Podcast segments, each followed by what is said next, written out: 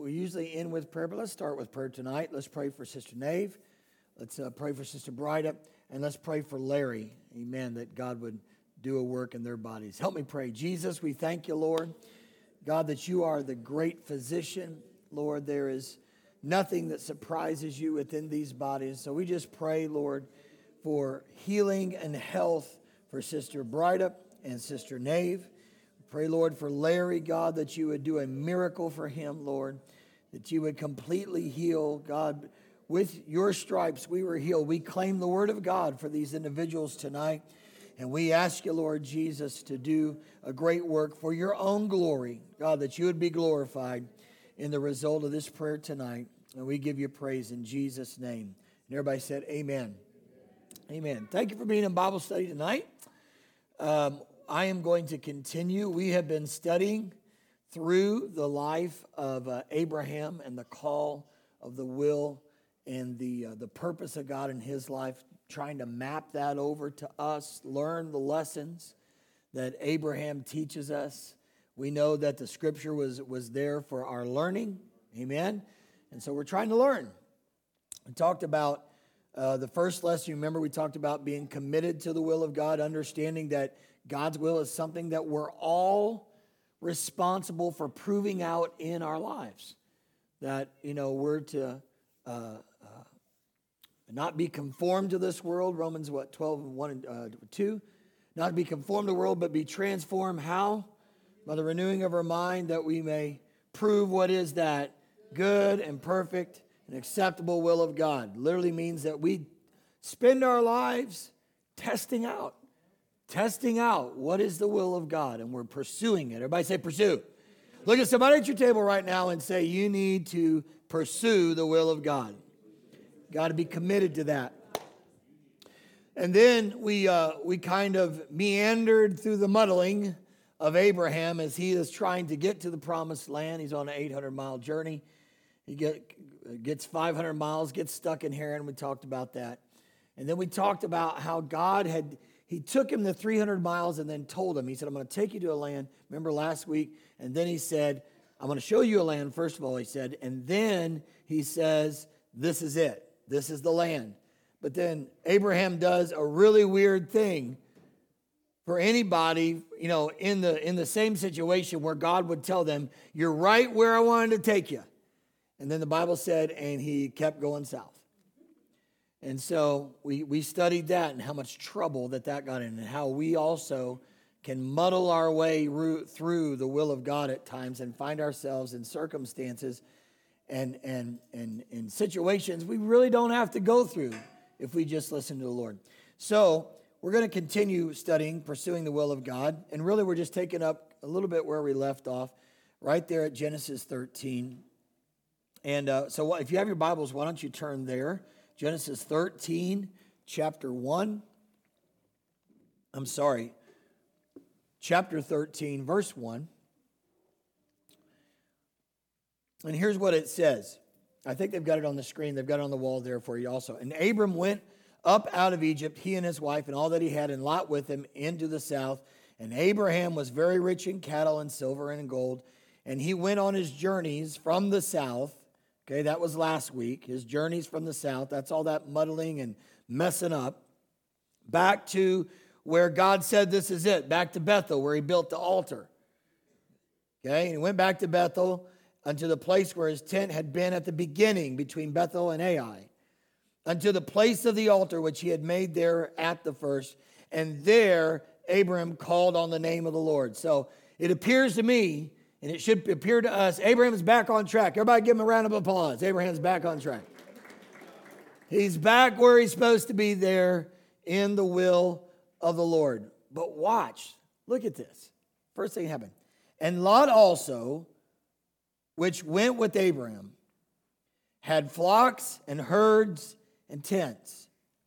And the land was not able to bear them that they might dwell together. For their substance was great. Everybody say they were blessed. Man, you talk about the will of the Lord and the blessing of God's reflecting how they're, you know, even remember the last uh, last week we talked about how even in their mistakes, God let them take out the fruit of that of that land. They got lots of riches. And but God let them keep it so they come out of that, that mistake and, and, and God, they're blessed in spite of themselves. And, but the land was not able to bear them that they may dwell, might dwell together, for their substance was great, so that they could not dwell together. And there was strife. Can you believe? Everybody see that word? That means trouble. It means problems, fussing, fighting. Can you believe it that there's fighting in the promised land? What? That there's strife in the promised land. Okay? He's back to where God said, This is it. This is where I want to take you. And the first thing that happens is there's a fight, there's strife between the herdman of Abram's cattle and the herdman of Lot's cattle, and the Canaanite and the Perizzite dwelled then in the land. So we got all these people, and there's not enough room. So tonight, just for a little while, let's study pursuing the will of God in the context of settling problems in the will of God. Because obviously, we read from Marissa right now, we need to de- demystify the fact that, that just because people walk in the will of God does not mean there's not going to be problems. Okay? There were two brothers that got into a fight. That never happens, but they did. These two brothers, they got in a fight and they couldn't come to an agreement. So they decided, we're going to go talk to dad. Dad was the aged elder. He was known for his wisdom. And so they said, okay, here's what we're going to do. You go tell him your side of the story, then I'll go tell him my side of the story, and we'll, we'll see who, whose side he's on. So the first brother goes the first night and he tells him his side of the story. And when he gets all done laying everything out, his father looks at him and said, You know what? You're absolutely right. He walks out pretty proud. So the next night, the younger son comes over and he lays out his whole all his argument and everything the way that he saw it. And his father looked at him and said, You know what, son? You are absolutely right. And so his younger son leaves and he's as happy as the older son. But his wife corners him afterwards and said, Look, I heard the first one and I heard the second one, and they can't both be right. And he looked at her deep into her eyes and said, You're absolutely right. Here's what I think the dad knew dad knew the secret. He knew the secret to settling issues. And that was from Hebrews 12 and 14. And here's what it says it says, Follow peace with all men and holiness, without which no man shall see the Lord. Our pursuit of God's will in our life reveals an important truth that we, that, that we do not walk alone in this pursuit.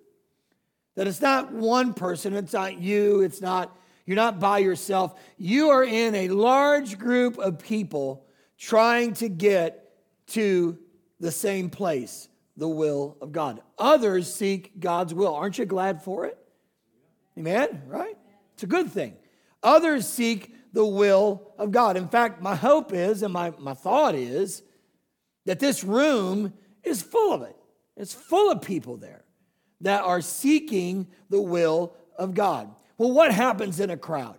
What happens when people get packed into the same route, the same area, in a confined space, in the natural? What happens? Well, whether you like it or not, accidents, on purpose, whatever, you start bumping shoulders, right?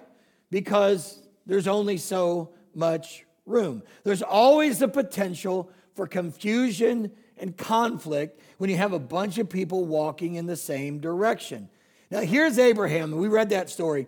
Abraham, he gets to the promised land. He meanders a little bit. He learns his lesson, we hope. And then he comes from his journeys in the south. He goes back to that place that he, that he built an altar, and bam, he runs into a family member. Does that sound familiar to anybody else?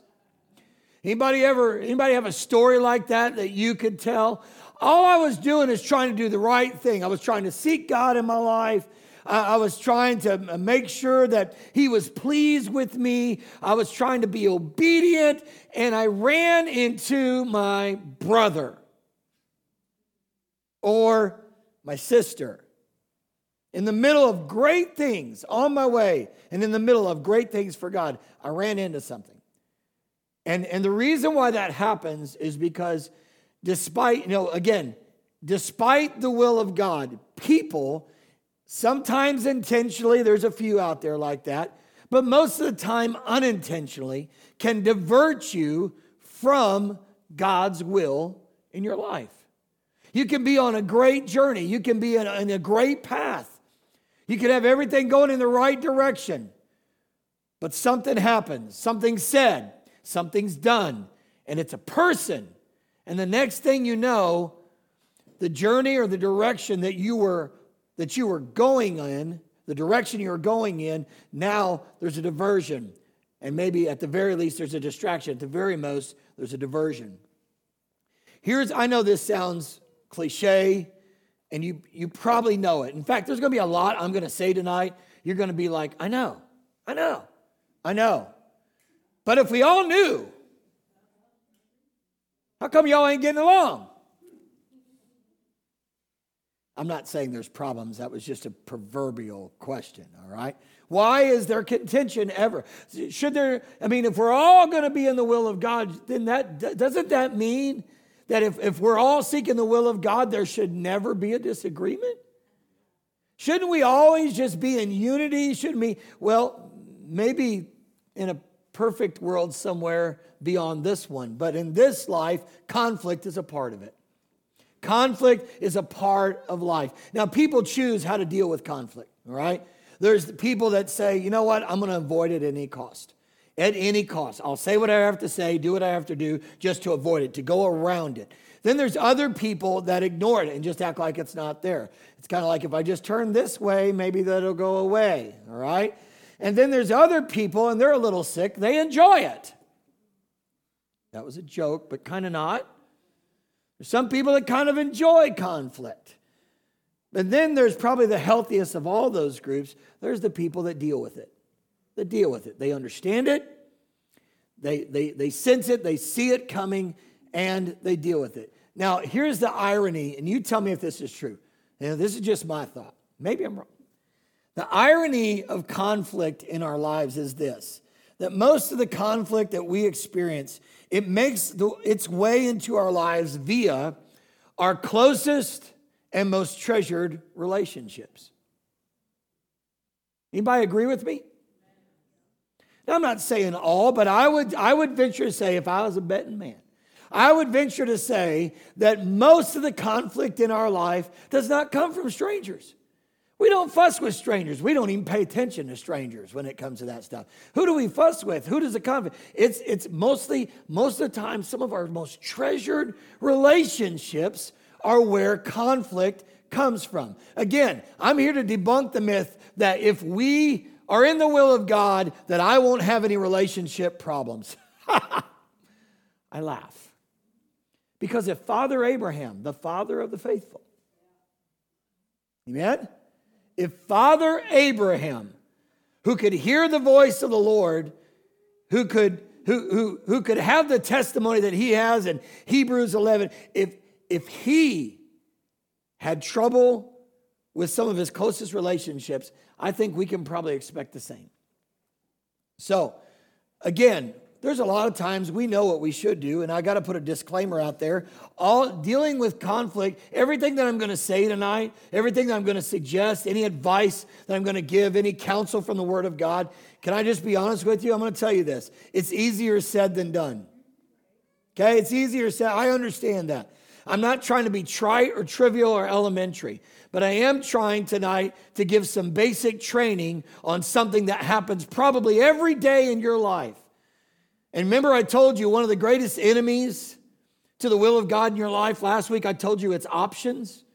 It's options, having options. It can be the greatest enemy. If I've got to have a pecking order, the second greatest enemy is conflict. Conflict has killed more of God's plans in people's life than I care to count. I had a front row seat to some of it. So this is easier said than done, but and that shows us this that we probably tonight we're really not dealing with the education problem. We're dealing with the execution problem. So it's not that when you're let's say you and your wife are, are having a unpleasant moment of fellowship. Okay? It's not that you don't know what you should do. In fact, okay, I'll talk to the men because I, I, feel nervous of too many ladies staring darts at me right now, all right? But but you men, have you ever heard words come out of your mouth and say, "Don't say that. Don't say that. Don't say that." Or take action and say, "Don't do that." You're not going to admit it to me, are you? You bunch of hypocrites. We know what we should do, but it's execution problem. Count, conflict encountered in pursuit to God's will must be dealt with with biblical patterns. Okay? And, and tonight I forgot to tell you, sorry, I'm a little, little jumbled tonight. There was, did, I did have a flyer. Did I, or a, did a paper get passed out? Did I even bring it down? Any papers? Okay, I apologize for that. There was one. It was really good, but you're not going to see it. All right. But if you do have your phone, you can go on the church app and it is out there. All right. So I apologize for not having that. So tonight I want to share four things to remember when settling problems in the will of God. We have well established there's going to be problems to settle. And we've well established that it's not a, sometimes it's not about being out of the will of God. It's about settling the problems that you encounter while you're traveling in the will of God. Right? So, how can that be? Well, it's the will of God. I'll just use, I'll keep picking on married people. It's the will of God that you stay married. Man? But how many of you people that are trying to stay married have problems once in a while? Come on, raise your hand. Don't make me sit up here by myself. Amen. Thank you, Sister Marlene. I knew he was trouble.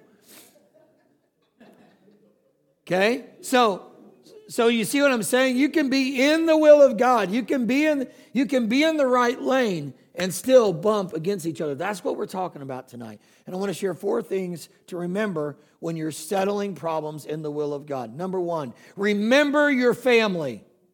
Remember that you are family. When you're settling, I'm talking about in the will of God. I'm talking about with people in the church, with people in the kingdom of God, with other folks, with other believers. When you've got to remember that you are family because Abraham did. The Bible said that Abram, verse 8, Abram said unto Lot, Let there be no strife, I pray thee, between me and you, or between my folks and your folks, or my stuff and your stuff. Why? What was his reason? His reason was, is it up there? Somebody throw it up there. Verse 8. The reason was he said, We, last words there, for we be brethren. You know what he said? He said, let's not have a problem between us. And the reason is because we're family. We're, we're part of the same family. Abraham surmised that there was too much danger without to be dealing with danger from within. Anybody ever um, in the circus? I haven't been in a circus in a long time. I don't know if they still do this. Do they still have the lion act? Anybody been to? Do they still do the lion act? Anybody remember old time circus? They'd have the lions out there, and the lion tamer he'd have two things. What? He had a whip, right? A whip, and a chair. Now let me ask you something, Brad Ross. You're an intelligent young man, all right? Would, would, would a whip keep a lion off a man? Would a chair keep a lion off a man? Do you know why they have those? I found out. I found out. I did a little research. You know why they do that? Because the sound of the crack of the whip and the four points, you notice they'll hold the four points, the four points of the legs of the chair, they disorient the lion and confuse him and keep him from his purpose of what he might want to do to that lion tamer. Can I tell you that's exactly what conflict does? It's not that the conflict itself is usually enough to take you out or to divert you or distract you or to divert you at least. But it is enough to distract you. The sound of it, okay? The visual of it, the perception of it. It's enough to distract you. So, how do you do that? You got to remember number one, you got to remember that when you're dealing with problems in the will of God, you got to remember that we are family. I really think there's a need, not just in our church, just in general, there is a need to re engage the sense of family within the church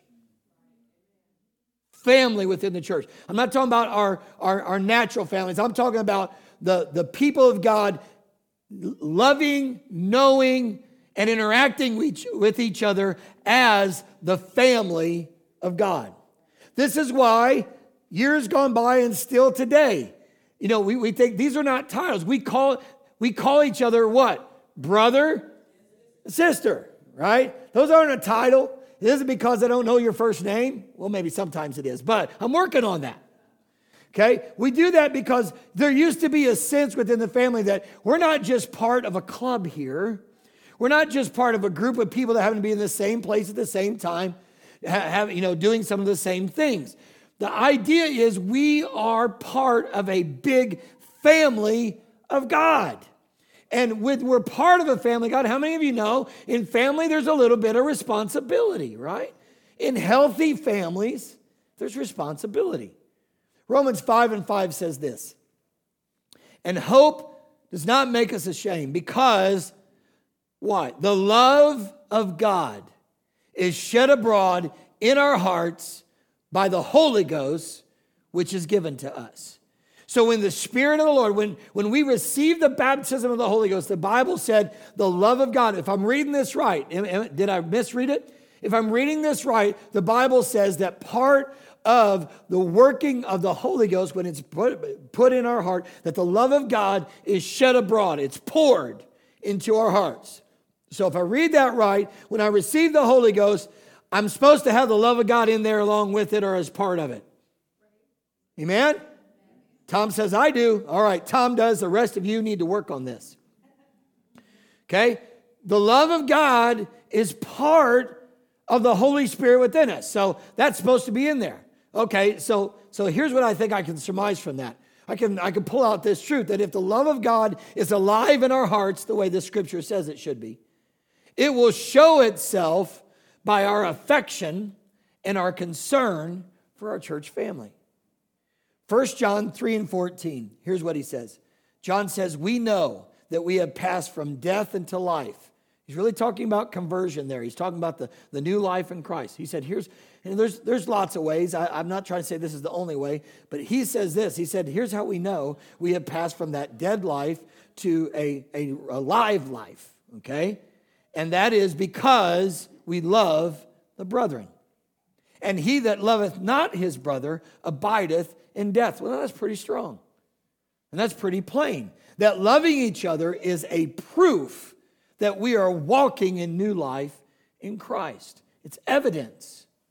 Everybody get that? He goes on to say in 15, Whosoever hateth his brother is a murderer. Wow. Wow. And you know that no murderer hath eternal life abiding in him. He said, And hereby we perceive, we, we perceive the love of God because he laid down his life for us. This is how we define the love of God. This is how we perceive it that He laid down His life for us. That's what, here's what John's saying that's what love looks like. Love looks like what Jesus did, that He laid down His life for us. And then he goes on, and everybody's like, Woo, thank you, Jesus, right? But listen, he's not done. And we ought to lay down our lives for our kids, for, no, for the brethren, for the family. Verse 17 Whoso hath this world's good, and seeth his brother have need, and shutteth up the, his bowels of compassion from him, how dwelleth the love of God in him? My little children, let us not love in word, neither in tongue, but in deed and in truth. Now, when you read verse 17 and you read uh, that phrase, whoso has this world's good and seeth his brothers in need and, and shut up his mouth, how many of you automatically your mind goes to money? When you, talk, when you think about who has the, the world's goods, you think about resources and, and money. Anybody else? I know I do. I do. When I read that scripture, I'm like, okay, here's what I think he's saying. He's saying that if Adina is so poor she can't afford lunch, that I ought to buy her some groceries. And that the love of God's not in me if I see that and I don't do it. Okay? That it's all about money. But listen, giving is deeper than money. Does it encompass that? I believe 100%. But, but honestly, in a lot of ways, that's the easy way out. That's the easy way out. I got to thinking, Sister Jill, I was sitting in my office today, and I got to thinking, one of the, you ever think like those little thoughts like, uh, well, here it was. I thought, what would I, what would I be willing to write a check for to make it go away? I started thinking, man, I'd pay $100 to make that go away. Anybody? Maybe I'd pay $1,000 to make that go away. I'm talking about, everybody say conflict, I'm talking about, I'm talking about problems. Okay? Like, okay, let me ask you, let's, let's pick on the marrieds again. It's an easy illustration. So, so if you're having major marital problems, would you pay a $1,000 to make it go away? Easy, right? Don't even tell me how much you would pay. There's so many problems that we would give money for. Okay? And I'm not saying that's wrong, but what I am telling you is I don't think this scripture was just talking about helping people that are poor. He was talking to the church about helping one another and dealing with one another. And giving is much more than just money. Sometimes what people need from you is far more expensive than dollars. Sometimes it is it is the understanding of where they're at. Sometimes it is your patience. Sometimes it is your long suffering. Sometimes they don't need from you to give them anything else but your gentleness, which ought to be a work of the Spirit. Hallelujah. Or your compassion. Does everybody understand how giving is much deeper?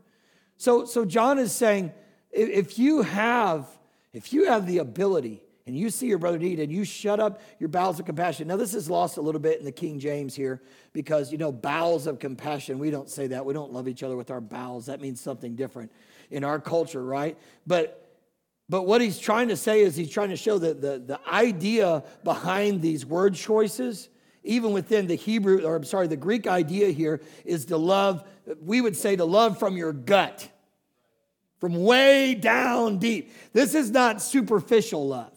This is not love because, you know, somebody's expecting. This is true, genuine love from way down deep. And if you're going to deal with conflict in the will of God, the first thing you're going to have to remember is that this is about family. And that changes our perspective. The second thing is you got to remember that the problem can be with the environment, not with the individual. Let me say that again. The problem the conflict can be with the environment and not the individual. What was the real problem here? Was the problem that Lot just hated Abraham? Was the problem, do we have any evidence in Scripture that says Abraham just didn't want anything to do with Lot anymore? Do, do we have any, any evidence at all that Abraham and Lot knew anything about the conflict until it bubbled up from beneath? We don't. In fact, if we had to assume anything, we would assume that Abraham and Lot were just trying to manage a problem that they had very little to do with, except for the fact they owned the servants, they owned the cattle, and they owned the sheep, and they didn't have. The problem was what? There was not enough room. Everybody see that? It wasn't that anybody was even mad at each other, there just wasn't room. And the only thing I'm trying to point out here is this there's a lot of conflicts and problems that end up being about you and being about them. And the truth of the matter is, it's not about you and it's not about them, it's about the environment that you're walking through. And there's great power in understanding that. Understanding because then you can really start looking at the problem instead of looking at why are you reacting that way? You should be reacting differently, Joanna. You shouldn't be saying that or doing that or making those decisions when the real problem is not about your decision. It's just you and, and, and whoever else you're in conflict with that are trying to just muddle their way and make decisions because the real problem is the environment. It's the environment. The land was not able to bear them that they might dwell together because there's something. Listen, what a great problem to have. They were so blessed, they needed more room. And I'll, I'll, be careful here, but and you've heard me say this before. The, the, the, you know, the, the biggest travesty within Christianity is folks fighting about how to serve Jesus. And that that's usually folks that are focused on individuals and not the problems because there are things to work out. I can tell you in this church, there's logistics to work out. We, are trying to figure out how to do things. We're trying to figure out how to create programs. We're trying to figure out, we're trying to figure out how to get people to respond to us for when we call them for Bible studies. There's all kinds of things we're trying to figure out. Amen? But let me tell you what those are. That's the environment. It's not a person problem. That's an environment problem. And so we got to remember that the problem can be not always, but the problem can be with the environment. And we're wise to take a look at that. Contention around resources needed to maintain what God had blessed them with. That was their problem. And some conflicts are about the environment instead of people themselves. They were both trying to take care of God's blessings. And many times it's not about ill motive towards others, but it's about, like Abraham in Abraham's gates, the land's just not big enough. So the end of that story is this that the wise is the person who recognizes the problem instead of developing their argument. Let me say that again. Wise is the person who recognizes the problem instead of developing their argument. Because honestly, your argument doesn't matter if it's not really about the problem. Amen? Okay? So that's number two. Number three, remember that conflicts are almost always, almost always, there can be some deviance here, but almost always better dealt with quickly. Conflicts are almost always better dealt with quickly. Abraham said to Lot, Let there be no strife. Now, we don't know for sure what the timeline was there, but the story gives us the impression that Abraham said, Look, we're not going to let this go any further. There's already been some problems. You got your herdsmen that are fighting with our herdsmen. We don't know how bad that was. We don't know if they were fighting. We don't know if there was fisticuffs or worse. We don't know. We're not given those details. But we do know that when Abraham heard of it, he said, We're going to stop this right here. Everybody say quickly. You know, Matthew uh, 18 and 15 said, Moreover, if, if your brother shall trespass, amen. Uh, Elmer Fudd is teaching tonight. He's trespassing. If thy brother shall trespass against thee, go. Everybody say, go. Go. Now, I'm not sure if I'm reading that right. I don't know if there's emphasis in it, but man, it jumps out. That word go, it jumps out to me in this scripture.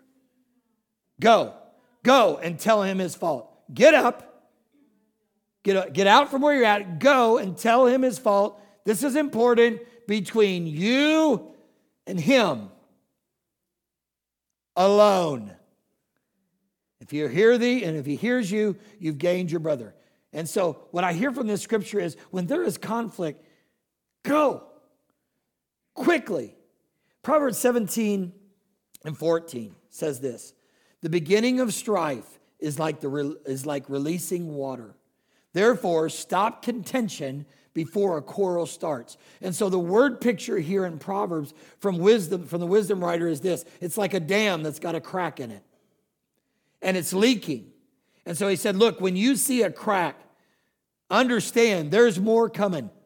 Beginning of strife is, is like releasing water. It, it, it's gonna it's gonna blow. It's gonna flood. It's gonna do damage. So, so you've got to work quickly to stop contention before a quarrel starts. So, how do you do that? I've got four ideas.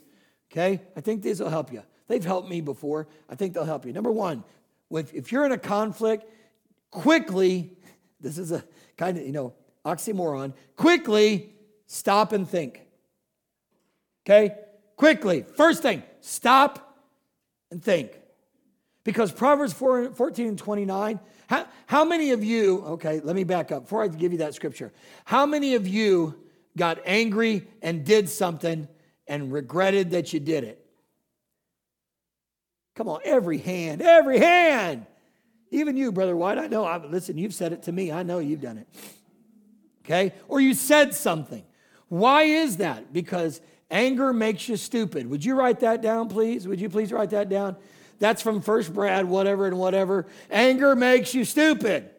Right? So so Proverbs, the wisdom writer says, the first thing you got to stop and think. He that is slow to wrath, what is of? Somebody say it. Great. Read it. Somebody say it out loud. Is of great what? Understanding. You gain understanding by slowing down and thinking, especially in conflict. But he that is hasty of spirit, he exalts folly. What does that mean? That means he increases the problem. He turns up the flame. He causes things to get worse. So, so you can't be hasty. You've got to be slow. You got to stop and think. Proverbs 15 and 18 tells us that a wrathful man stirs up strife, but he that is slow to anger, he appeases strife. In other words, hot tempered people start fights, and cold tempered people stop them. So, number one, stop and think. Number two, talk about quickly quickly dealing with conflict. Number two, subdue your tone. This is hard for me. Can I be honest? Can I confess to you? This is hard for me. I get animated so easy. I think it's because I'm a preacher. That's, that's, that's my excuse. Okay? I think it's because, you know, that's just how I speak. When, when I start getting passionate about something, I get very animated. And, and I, sometimes I don't even have to be upset. I just get loud. Anybody? Is there any other loud people in here? Come on. Amen. Thank you, Sister Jill. I've never thought of you as loud, but I'll, I'll, I'll, I'll keep that in behind the back. Okay? I, I get loud. But, but here's, what, here's what Proverbs tells me Proverbs tells me that I need to learn to subdue my tone. A soft, especially in conflict. Everybody say in conflict? in conflict? Control my tone. A soft answer turneth away wrath. Now, that's not just talking about volume, it can mean volume because volume speaks volumes. Amen? Man, I just made that up. That's also a good one. Write that one down. Write that one down. Volume speaks volume. But but that really means what it's really talking about is a gentle answer. A gentle answer turns away wrath, but grievous words, they stir up anger. Tone can change anything and everything. Gentle tone, a gentle tone will do this and write this down if you're not. Gentle tones will use observations instead of accusations. Do you understand the difference between the two? Accusations are based on your perception, observations generally are based on facts. It's something that has been observed. It's not something that's been accused. And so when you have a gentle spirit and you have a gentle tone, you are more prone to talk through your conflict with observations that maybe need to be brought up, probably need to be brought up, okay? Instead of accusations, which are inflammatory and usually don't go very far in helping to fix the problem. Number three, and you're not going to like this one, okay? You're not going to like it. I'm just going to just going to warn you. There's some things you just got to let go. I know in this world where it's like people like don't sweep it under the rug, uh, don't just bury your head in the sand. But here's what I, here, somebody help me. You know, I, I, read these scriptures that tell me I need to forgive, forgive. I need to forgive people, forgive, forgive people because God forgave me. I, I, forgive, and, and I can't figure out what are the physical steps of forgiveness. And maybe, maybe psychology could help me a little bit and at least drive some of those things out. But here, layman's terms, just a plain old guy. You know what I've figured out? Forgiving is nothing more than me just saying, ah, forget it. It's just moving on. It's not admitting that it never happened. It's not admitting that there wasn't a conflict. But forgiveness for me, maybe it's not for you, but, but even when I look in scripture, it's just about in spite of the circumstances, I'm going to let it go. Where do you get that, Pastor? Uh, from Jesus. Jesus, he, he, that's what he did. In spite of the circumstances, in spite of who you were, or are, while you were yet sinners, come on, anybody with me? Christ died, right? What did he do? He let it go. He covered it. He paid the bill himself. And he said, let's move on. Now, I know that's that's high level, that's elementary. I'm sure there's other things we could we could talk. In fact, I think one of our lessons not too long ago was on forgiveness. And if I'm not mistaken, the Mellers taught that and it was excellent. Okay, if it's somebody else, uh, I'm sorry, don't get offended because, and we'll work through that conflict if you are. Okay, we'll, stay in the will of God. But that was an excellent lesson. But I'm telling you, forgiveness at its root is just letting it go. Proverbs 19 11, the discretion of a man deferreth his anger. And listen to this. This is awesome. And it is his, it is his glory to pass over a transgression. That word pass over means to overlook. I'm just, I'm just going to overlook it. I know what they said. I know what they did. I know the bumping. I know the conflict, but I'm, I'm just choosing. I'm going to overlook it. Remember that conflicts are almost always better when they're dealt with quickly. How do you deal with them quickly? Well, first you stop and think. Second, you lower your tone or you, you, you, you control your tone. And then number three, sometimes you just let things go. You let things go. The third thing that I want to that I find from Abraham's story here is remember that remember we got to remember that the high road is the blessed road. The high road is the blessed road. What do I mean when I say high road? Anybody ever heard? Well, I'm just. Anybody ever said I'm going to take the high road? What's that mean? Somebody help me. What's that mean? If someone takes the high road? Absolutely. Absolutely. It's the moral higher ground, right? Nothing more than the Spirit and the ways of God that is the moral higher high ground, right? It's like, I'm going to do the right thing. Everybody say, right thing. The right thing is not always what you think is right. Okay? Think about your conflict, your side, your argument. The right thing is not, the high road is not always what you think is right. I have known people that have taken the high road. They took the right way. The relationship was healed. But if you ask me, they had the right argument and they let it go because it wasn't important because the relationship was more important than being right. Anybody hearing me right now? Hallelujah.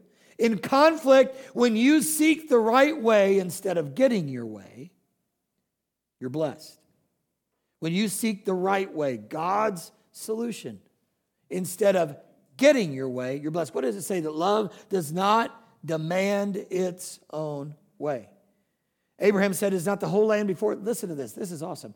He said, Is not the whole land before thee? Separate yourself. We, you know, we, we've got to put some distance between us. We, we need more space. Not because I don't like you, but because we, God has blessed us so greatly. This is logistics. We got to do this. Separate yourselves. But the whole land is before you. I, I pray thee from me. If, if thou wilt take the left hand, then I'll go right. And if you go right, I'll go left. Now we know Lot lifted up his eyes and he beheld the plain of Jordan. It was watered everywhere. And before the Lord destroyed, uh, before the Lord destroyed Sodom and Gomorrah, even as the garden of the Lord, Lot looks at it and he says, I think I'm going that way. Then Lot shows him all the plain of Jordan, and Lot journeyed east, and they separated themselves one from another. Now, let me just tell you something. A little bit of, of research will show you that in, in family clans in these Bible times, Abraham was boss. You understand me? He was boss. He was the clan leader. He had every right and had all authority and uh, had all physical power. He didn't have just servants that were feeding him stuff, he had servants that would fight for him. We find that out later in his story. He had a, a small army of sorts. He had the power, he had the authority, he had the right to look at Lot and say, Who do you think you are? Letting your guys get up in the face of my guys. Do you know who I, I I'm Abraham? Okay, you're the nephew. Okay, has any father ever said, I'm the father and you're the son? Don't you ever forget it. Anybody? I've said it. Come on, Larry. Amen. Confession's good for the soul. He could have said all that, and he had every right to. But the blessing of God, and, and not only that, I, I thought about this the blessing of God was on him, not Lot. He's the one that had the promise. And they're both there in the will of God, right there in the promised land. And can you imagine? Does everybody see the character? Does everybody see the heart of, of Abram when he said, The whole land is in front of you? You go your way, whatever you choose, and I'll go the other way. You go right, I'll go left. You go left, I'll go right. But instead, here's what he did he let it go to a certain extent. Abraham chose to leave the issue in the hands of God's court. And there are going to be times and conflict in the will of God with God's people that the right way is for somebody or everybody to just leave the issue in the hands of God's court. In other words, here's what I'm trying to say. When he could have served himself, he submitted himself. He deferred to his brother instead of satisfying himself and his pride. It reminds me of the other conflict scripture Jesus talked about in Matthew 5. He said, If you get ready to come into worship, come into my presence, and you come to the altar, and before you give, you bring your gift to the altar, and there at the altar, in the middle of my presence, in my house, you remember that your brother, listen to this, your brother, your husband, your wife, your sister, your brother, your kids, that they have aught against you. Stop what you're doing. Everybody say, go. Talk about quickly. Go thy way. First, be reconciled to thy brother. Then come offer thy gift.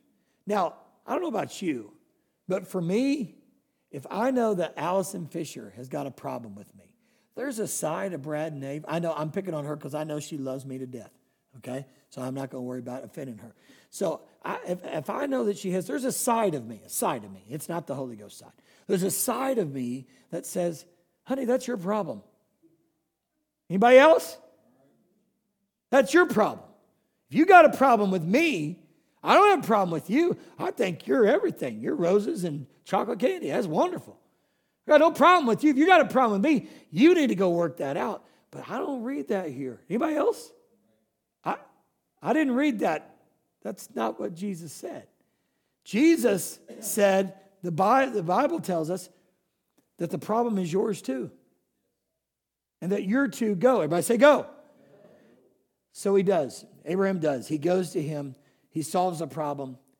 Lot acts selfishly but God, see what, uh, look what happened. The end result of the higher road that Abraham takes is still blessing. It's so easy to look at Lot and say, look how selfish he was. But the Bible says in verse 12 that Abram dwelt in the land of Canaan and Lot dwelled in the cities of the plain and he pitched his tent towards Sodom. Anybody remember that story?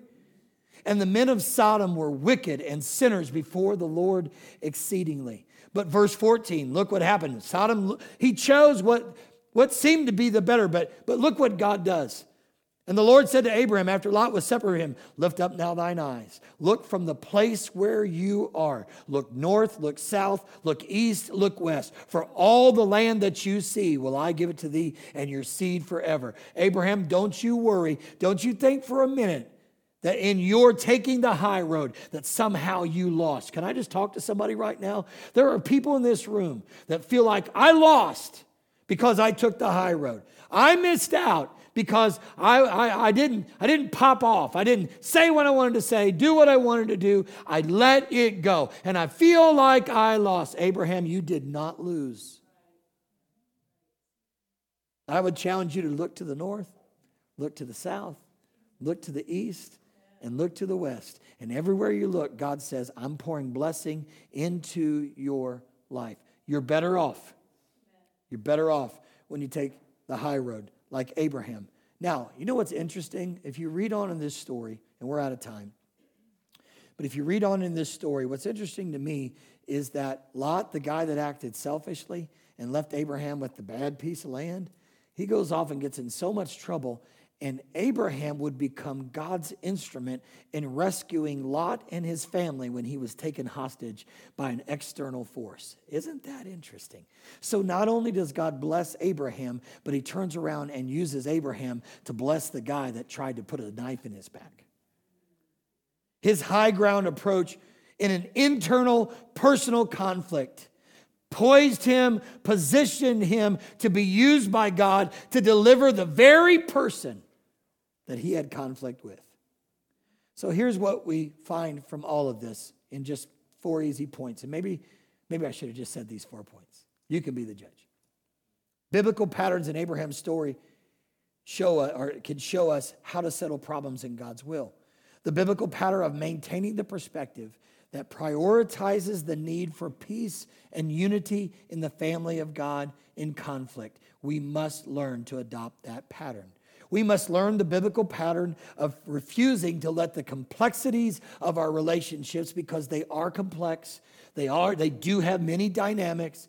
We cannot let the complexities of our relationships and our humanity, our flesh, Sister Jill, as you said.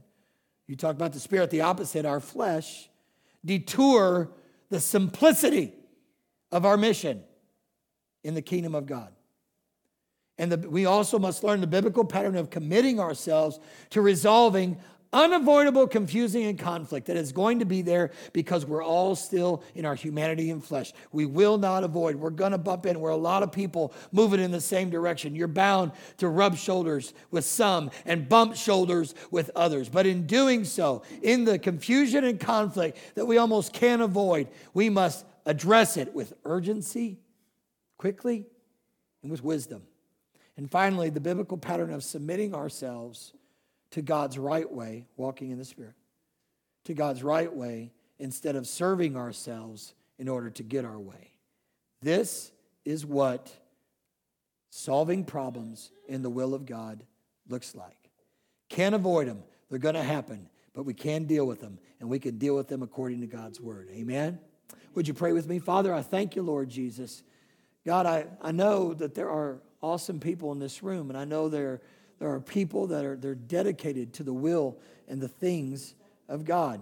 But I also know, Lord, that there are a bunch of humans in here. God, we're, we're all faced with the, the monumental task of bringing our humanity into subjection to your will. God, we bump into each other all the time. We bump into our spouses, we bump into our friends, we bump into our brothers and sisters. God, we, we have different opinions on how things should be and how things should work, and, and we have different ways of going about trying to get into the same path, in the same group, going to the same place. Lord, help us. Help us, Lord, in our flesh to submit ourselves to you and to solve problems your way, God, as we continue to pursue your will. And we give you praise in Jesus' name. And everybody said, Amen. Amen. God bless you. Thank you for being in Bible study tonight. Please continue to pray for Sister Nave and uh, pray for uh, Sister Brightup. I thought I had an update. I do not. So I have nothing to share with you. Just pray for them. We'll, I'll try to. Uh, we'll try. I'll try to post something on our Facebook once we find something out. I think she's going to be fine, but we'll wait to hear that. All right. God bless you. You're dismissed in Jesus' name.